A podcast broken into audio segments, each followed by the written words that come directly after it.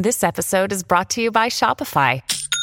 Forget the frustration of picking commerce platforms when you switch your business to Shopify, the global commerce platform that supercharges your selling wherever you sell. With Shopify, you'll harness the same intuitive features, trusted apps, and powerful analytics used by the world's leading brands. Sign up today for your $1 per month trial period at shopify.com slash tech, all lowercase. That's shopify.com slash tech. Another day is here, and you're ready for it. What to wear? Check. Breakfast, lunch, and dinner? Check. Planning for what's next and how to save for it? That's where Bank of America can help. For your financial to-dos, Bank of America has experts ready to help get you closer to your goals.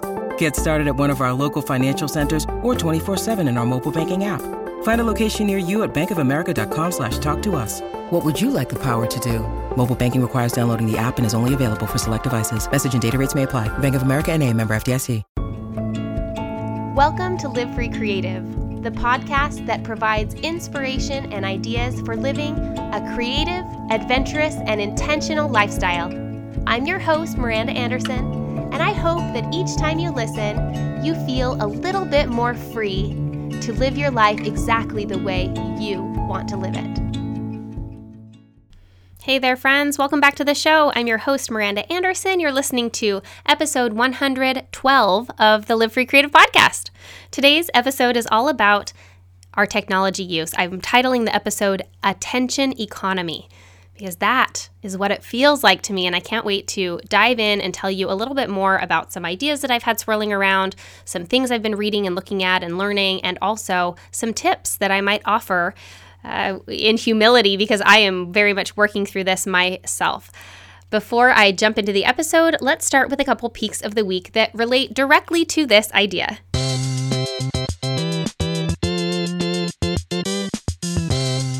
So, my first peak of the week is the Netflix documentary that really sort of pushed me over the line into let's talk about this on the podcast. The Netflix documentary is called The Social Dilemma, and it's all about our relationship with technology. It's really interesting. The show talks to a bunch of industry insiders. So, people who formerly worked at Google, Twitter, Facebook, Instagram, Pinterest, some of those big companies that just monopolize so much of our attention these days, right? Ding ding ding, the the magic word in today's episode is going to be attention. And they talk through some of the initial plans and hopes for the technology that exists now just so as part of an integral part of our everyday lives. How maybe some of it has gotten a little bit more out of hand, that the uses now are different than when they began. A lot of how what is for sale, because we use all of these apps and all of these technology platforms for free. So, what is for sale is us, the community, the, the viewers, the readers, the platform is really monopolizing and capitalizing on our attention. I thought that the documentary was very well done. I thought it was really interesting. So much of the first part of it is just explaining sort of the ins and outs of the economy of attention, how advertisers are able to pay for eyeballs and viewership. And, and none of that is brand new because that's what advertisers have been paying for forever. When you think of the very first like newspaper ads, you would pay to have your ad put in a newspaper based on the amount of circulation that that newspaper had.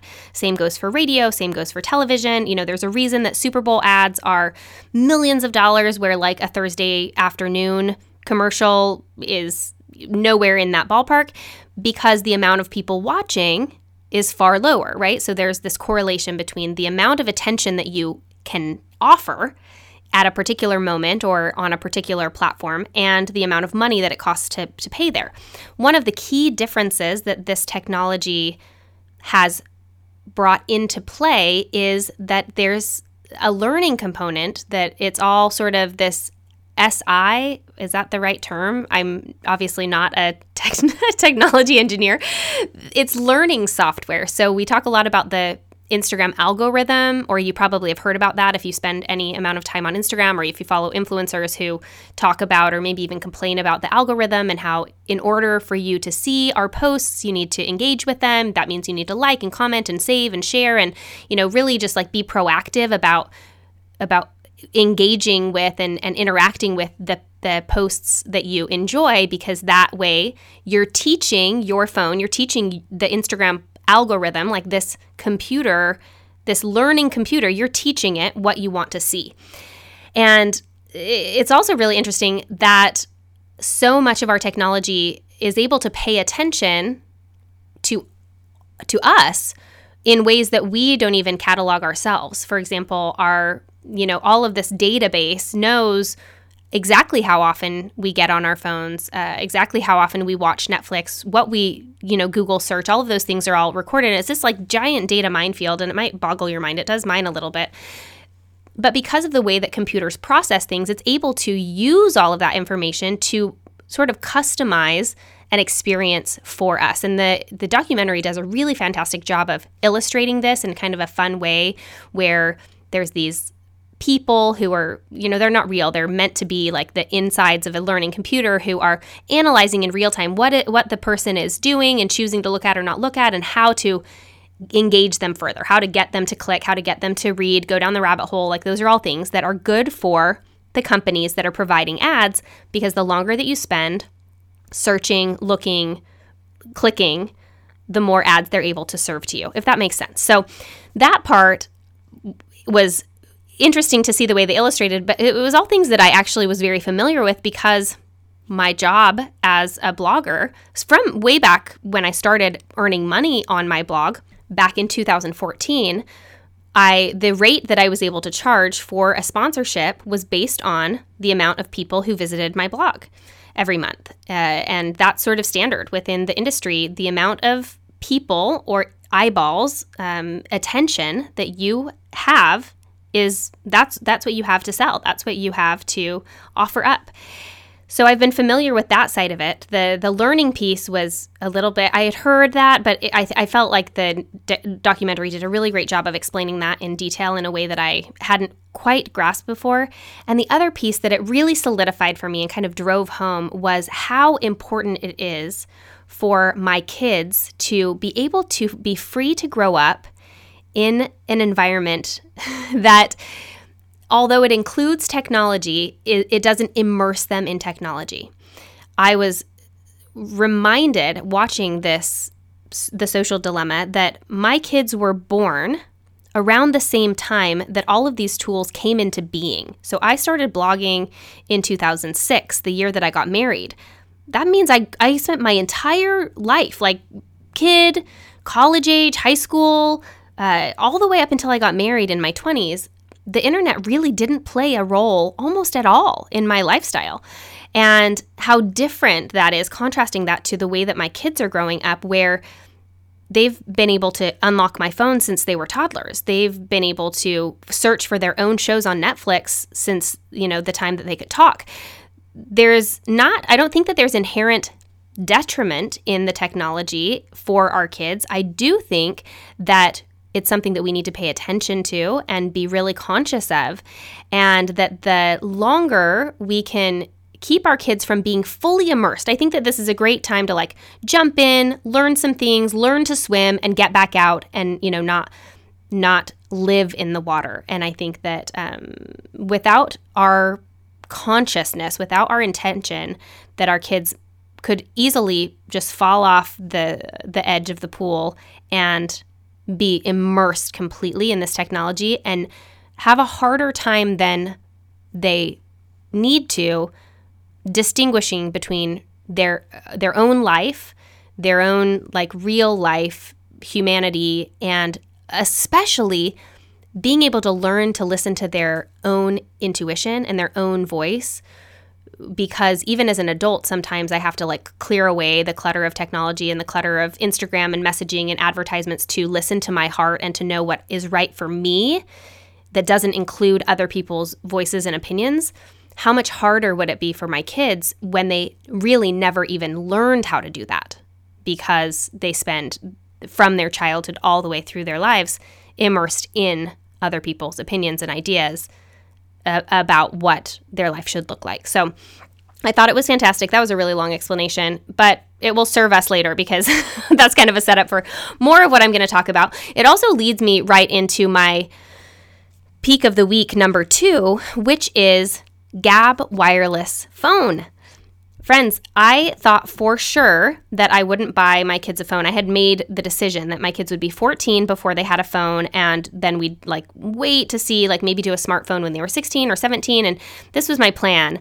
And then I saw Gabb Wireless, and I also talked to some friends and, and my, my siblings whose younger kids had phones. And I realized that Gabb incorporated all of the things that I wanted my kids to have access to when I say kids, I actually mean just kid because my oldest is 11, and we decided after discovering Gabb Wireless, we decided to get him a Gabb Wireless phone for his 11th birthday. The cool thing about Gabb is that it looks like a smartphone. And it has some of the fun functions of a phone like texting, calling, GPS, so I can find his phone or I can find him with his phone when he's out on a bike ride in the neighborhood. I can figure out where he is. And he can take pictures, he can take video, and that is where it ends. And I feel like that's the perfect amount of like, you know, wading into the shallow end of technology that he has the independence of having a phone. He can call me, he can text me, he can call his friends, he can text his friends. However, he cannot access the internet or download apps. That's not available. He cannot send pictures or videos via text message. He can take them and he can edit them. Like there's some fun programs. Milo actually loves taking pictures and videos and and doing that with his siblings, and it's really fun for him. It becomes a creative practice, but it, he can't share it beyond his own phone, which is nice for safety.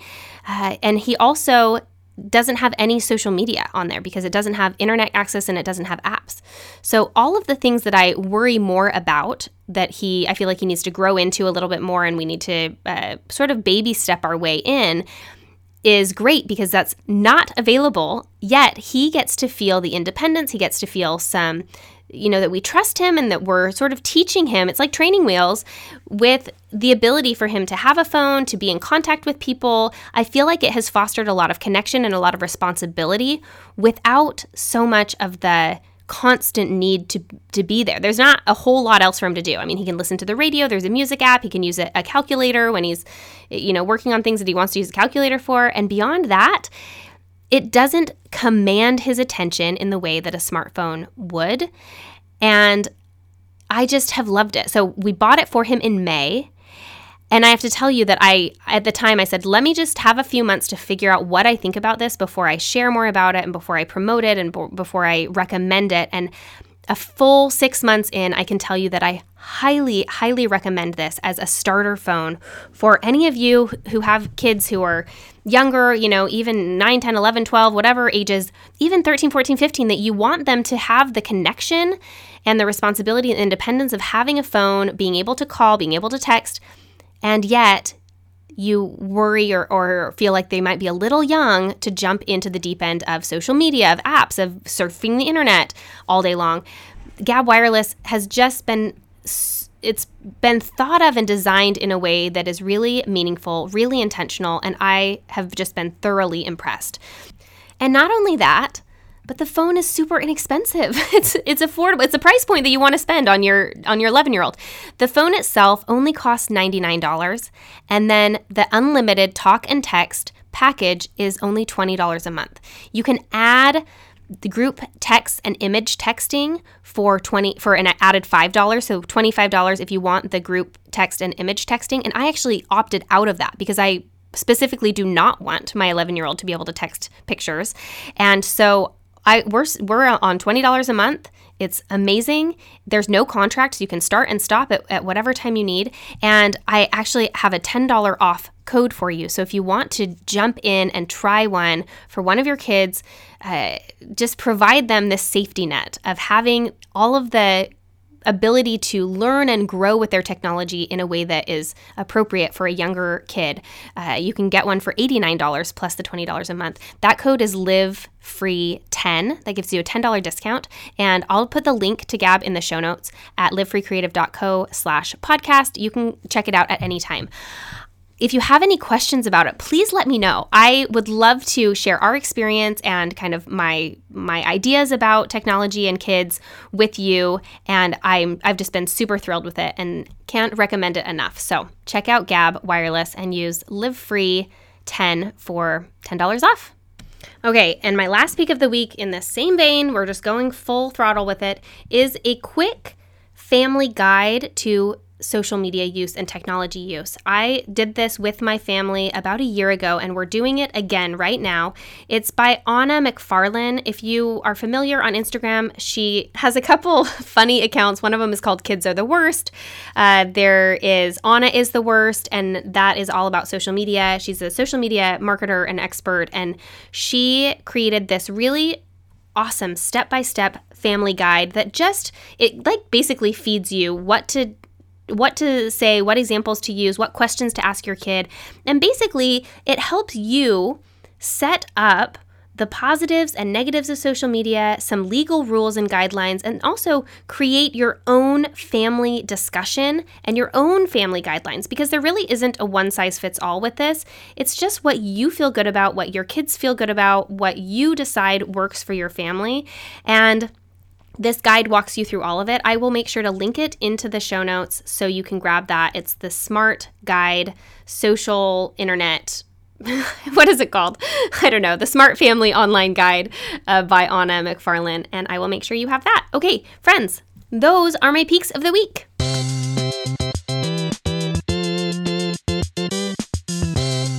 Okay, I can't wait to talk a little bit more about attention economy. I mean, I, I touched on it a lot within the first peak of the week in the social dilemma. I want to just for a second have you think about the idea of an economy. If you're unfamiliar with the definition of economy, you can Google it like I did. the first definition is the wealth and resources of a country or region, especially in terms of the production and consumption of goods and services. And number two is the careful management of available resources. I love both of those definitions the management of resources and the production and consumption of, of those resources, of goods and services. And that is so interesting and so important to understand that these are things that we get to choose the production and consumption of our lives and also the management of our resources. The resource that we're often taught to manage is our money, right? So when we think about economy, generally what most people consider is their money and having a budget. And whether or not you actually have a budget and function from a financial budget, that's something that is really widely understood that you try to bring in more than you spend and that you oftentimes I think we go into a situation where we're going to buy money or spend money and we think, is the value of the thing that I'm buying greater or at least as great as the money that I'm spending? Like, do I like the exchange here? That I spend this much money and I get that particular item or meal or whatever it may be. A lot of us have differing opinions about that, right? So we are sort of base threshold for what we will spend our money on varies from person to person, as it should, because we're all individuals. The point is that we learn about that and we understand that pretty well. The next resource that we learn to economize fairly well and fairly generally in our in our culture and our society is our time.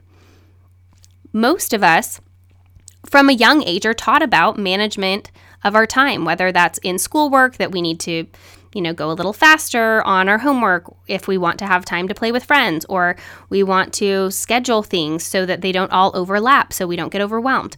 A lot of us think about our time and our schedule in some sort of a budgetary sense. I mean, I think it's really great to think of it from that perspective of do I want to spend this amount of time on that particular activity? Like, does that feel like a good value exchange to me? And and that is something I could talk about in a different in a different podcast sometime.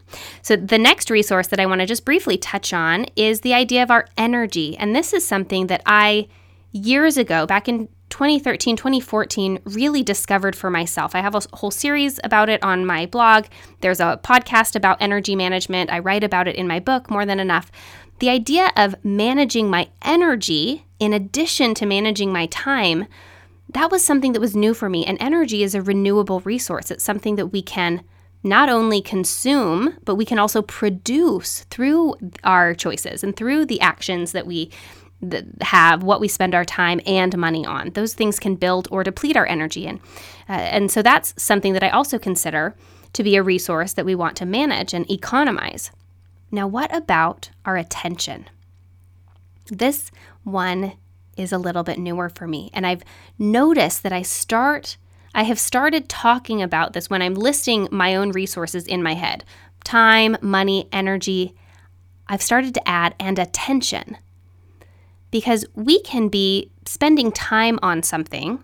For example, today I took Plum to her swimming lesson and I sat in her swimming lesson for 30 minutes and then I took her home. So my time was spent in the swimming lesson, right? Sitting in the lobby with my mask on, watching her, you know, six feet away from all the other parents. They've made it safe for COVID.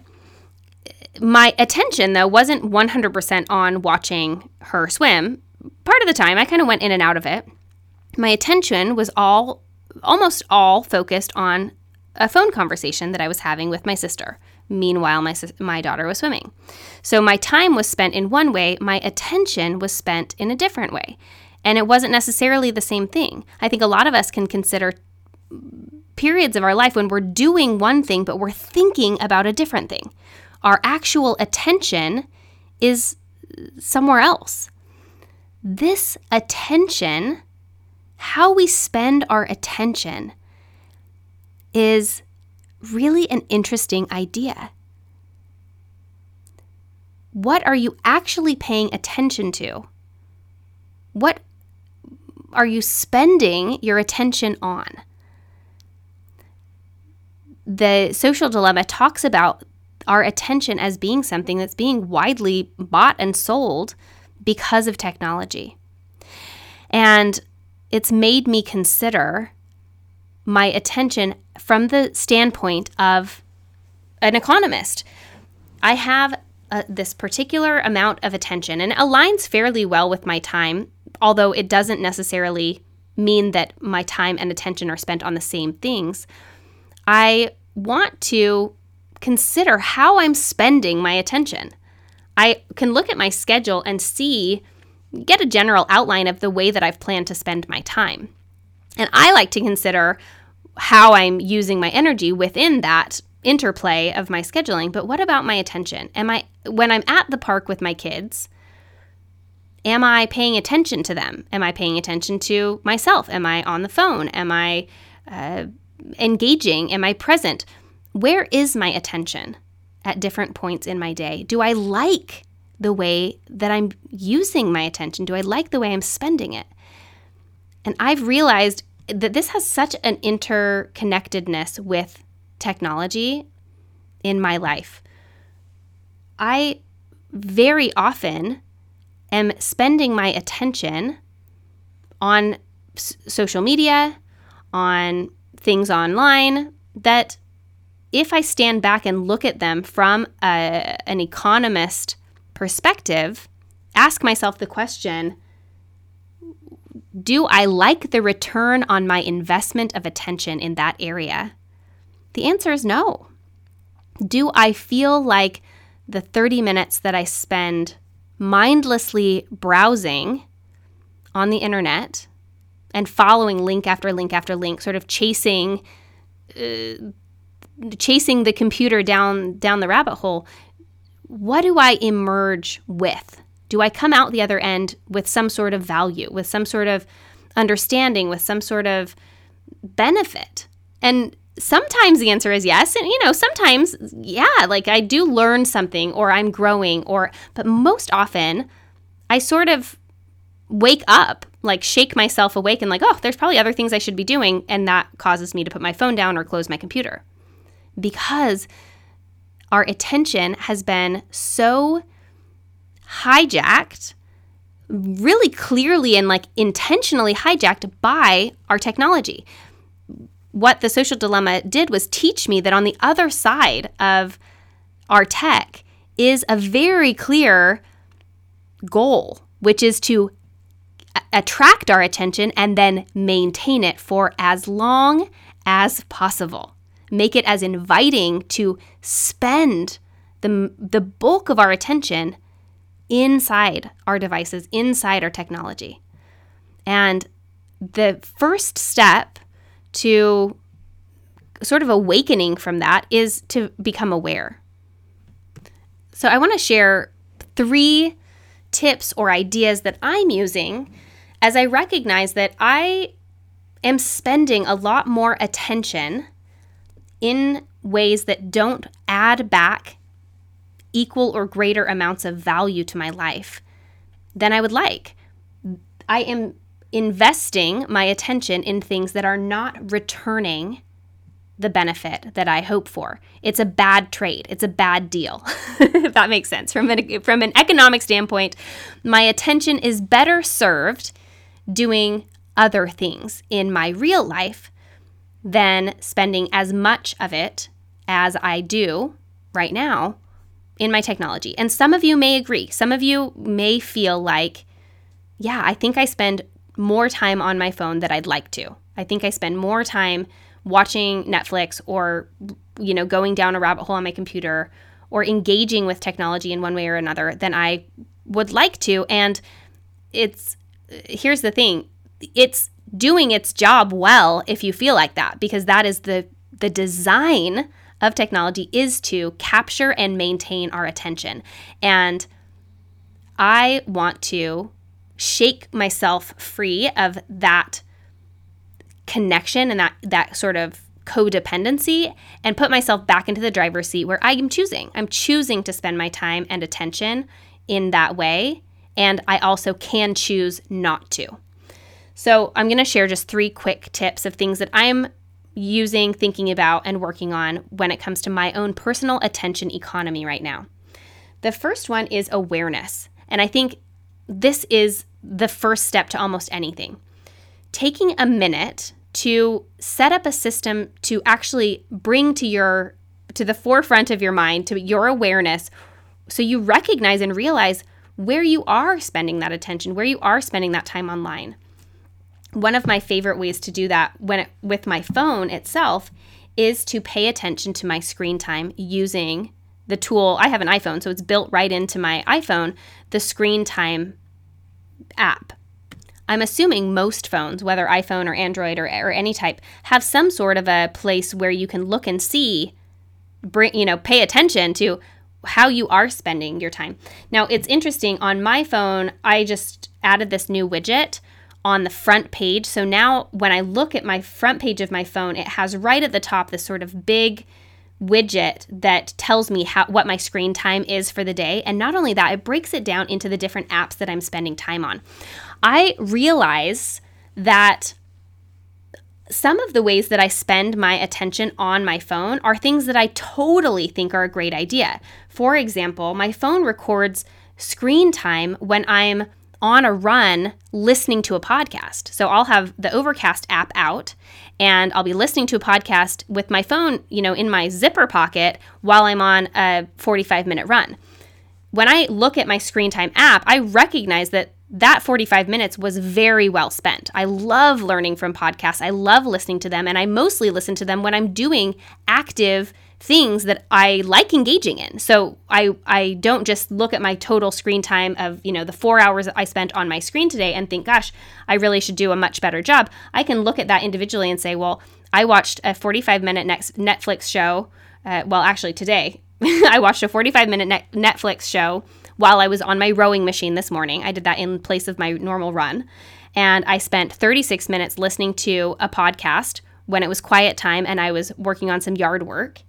And so, uh, of the four hours I've spent on my phone today, I can see that an hour of it was spent on Instagram, 45 minutes on Netflix, 36 minutes on Overcast, and 27 minutes on the general uh, Google, you know, on Safari, which was just general Google searching. And I'd have to go back to even remember. I think I was looking into turf because I'd like to install some some artificial turf in our backyard in, in place of the grass. So it's really helpful to have this awareness rather than just hopping on and hopping hopping off my phone all day long and not really knowing how much time I spent on on what app or what I was doing. Like where did all that go?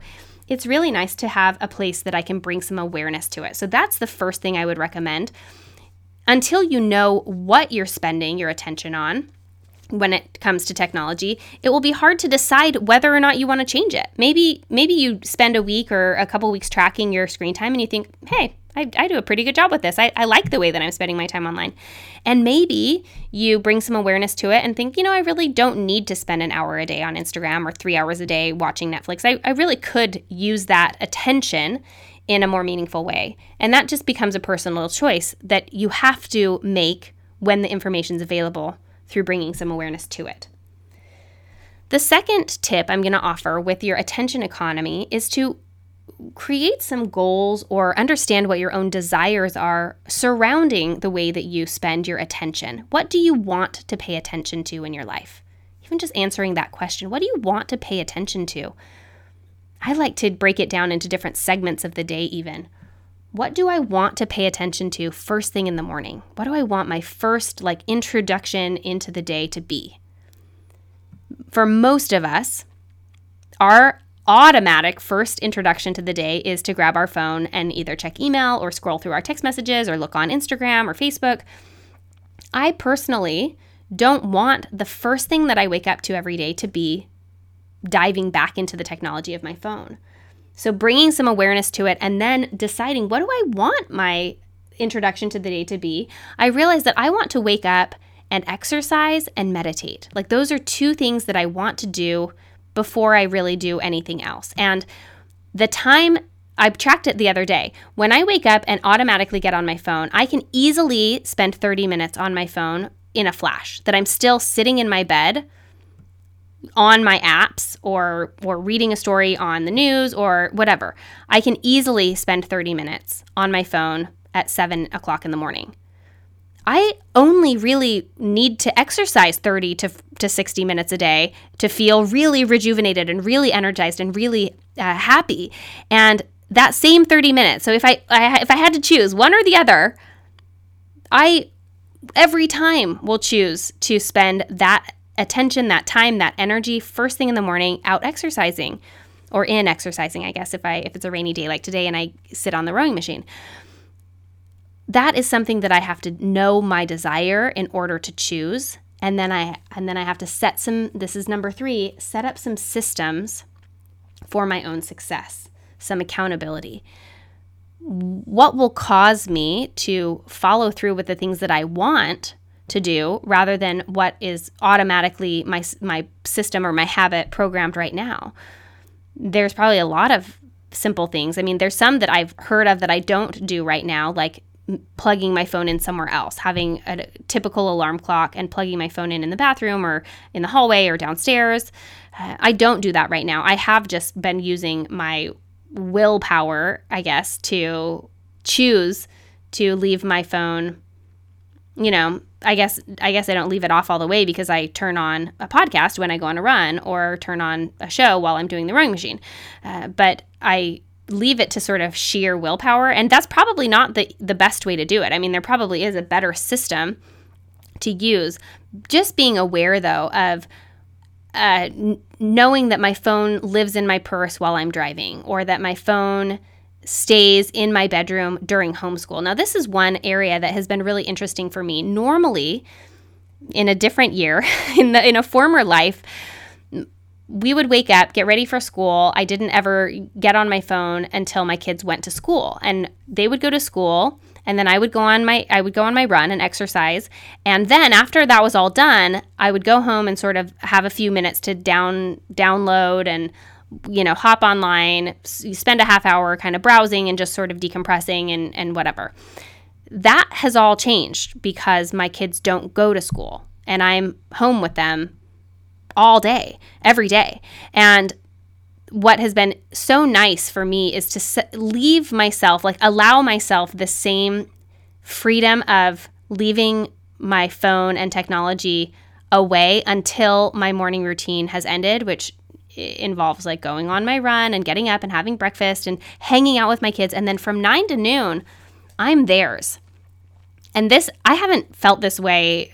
I mean, I haven't had that sort of solid attention on my kids completely all together every single day for a long time since before they went to preschool and i mean that's it really has been an interesting thing and i'm really enjoying it i love doing homeschool. It's been really fun for us. I know that it's been a, a, huge struggle for a lot of families. You know, for whatever reason, it has felt really, really fun and engaging for us. And being able to commit my attention to my kids. Yeah, I mean, it's some days are hard for sure, and and the kids have harder times I think than I do, and I am learning to just know that it's totally okay. They can have a bad day at school. That's no big deal, you know.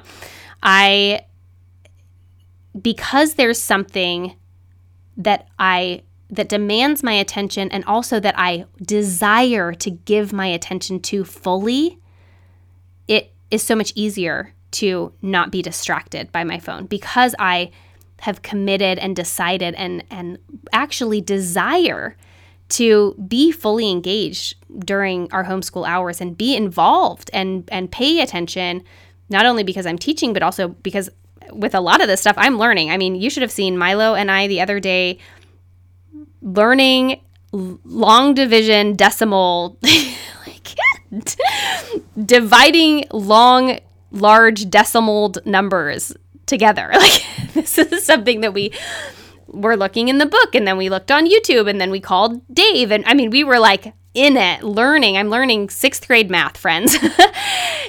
My attention had to be there, and it felt so good to have it be somewhere. I mean, here's an example of investing my attention in something that had huge returns the emotional benefit of creating this connection with my kids, the uh, academic benefit of learning things and remembering things, the physical benefit that I get every time that I decide to get out of bed and move my body instead of staying in bed and moving my scrolling thumb. When I think about my technology use as an attention economy, all of a sudden I feel a little bit more empowered to make better choices for myself, to recognize what am I doing now? That's uh, number one, awareness. Number two, what are my goals and desires? So many of us probably have things that we think, I want to do that, but I don't know when I'm going to have the time, or I don't know how to make it happen. If we just bring some awareness to how we're spending our attention right now, it's probably true that some of it we could take away from things that are not giving us a great return on our attention and divert that attention into things that will add value to our lives, that will benefit us. We just have to pay attention enough and, and decide what it is that we actually want. And then number three is is setting up systems and accountability for ourselves, not so that we can uh, be down on ourselves when we don't follow our own rules, for example, but so that we can set ourselves up to spend our attention doing things that we love and that love us back. What do you spend your attention on that just loves you right back, that gives back to you in equal or greater measure? I'm almost certain that it isn't the time that you spend scrolling on your phone or the deep dive, the rabbit hole that you do in figuring out what that, you know, what that influencer did or where she went or what she is painting on her walls or, you know, any of those things. What can you use your attention on that it will circle back around and, and love you back and add value and benefit and depth and connection and beauty back into your life. Of course, I'm not saying that there isn't a place to spend some of our attention on technology in social media, on the World Wide Web. These are incredible tools that we've been given to share our ideas, to connect with people virtually in ways that we couldn't have even imagined 20 years ago. They are tools that we can use or that can use us.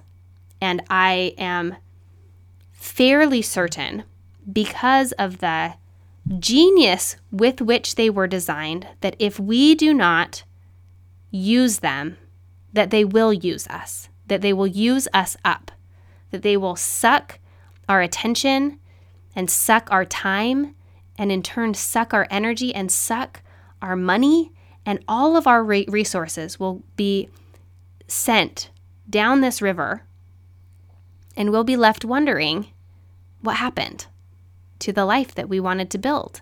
What happened to the experiences that we wanted to have? What happened to the idea of being so bored that we started to notice the shapes in the clouds or notice the interesting color of dress on the magazine cover as we're standing in line at the grocery store or notice how someone's face gives away that they're not feeling so well and they haven't said anything, but because we're paying attention, we notice that there, there's something wrong and we might be able to help and offer some love. Paying attention to the things that matter to us will always yield huge returns. I wish I had a magic, like really awesome magic solution if you feel as tied to, maybe influenced by, maybe addicted to technology as I do often. I don't. What I can offer is working through this idea the same way that that I am bringing some awareness to it understanding my my goals and my desires and the way that I want to be spending my attention so that I can create some systems and move forward doing that and reaping all of the benefits of it. And not only for myself, also for my family, for my children, showing them what it looks like to use technology as a tool to leverage my attention in ways that adds value and benefit back into my life.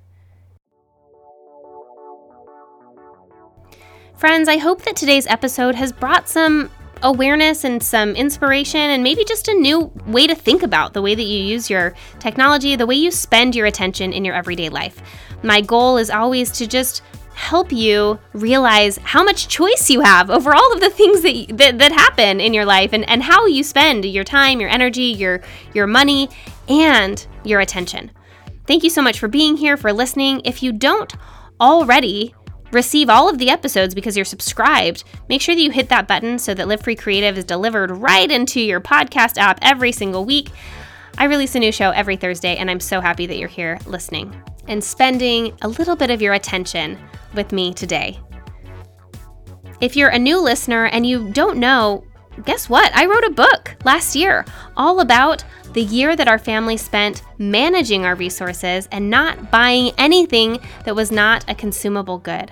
I talk about decluttering, about patience, about perfectionism, about energy management, time management, and really learning to live a little bit more of an intentional lifestyle. You can find it on Amazon. I narrate it on Audible, and I would love if you haven't yet listened or read more than enough that you grab a copy today. I hope you'll enjoy it, and I'll chat with you again next week. Bye bye.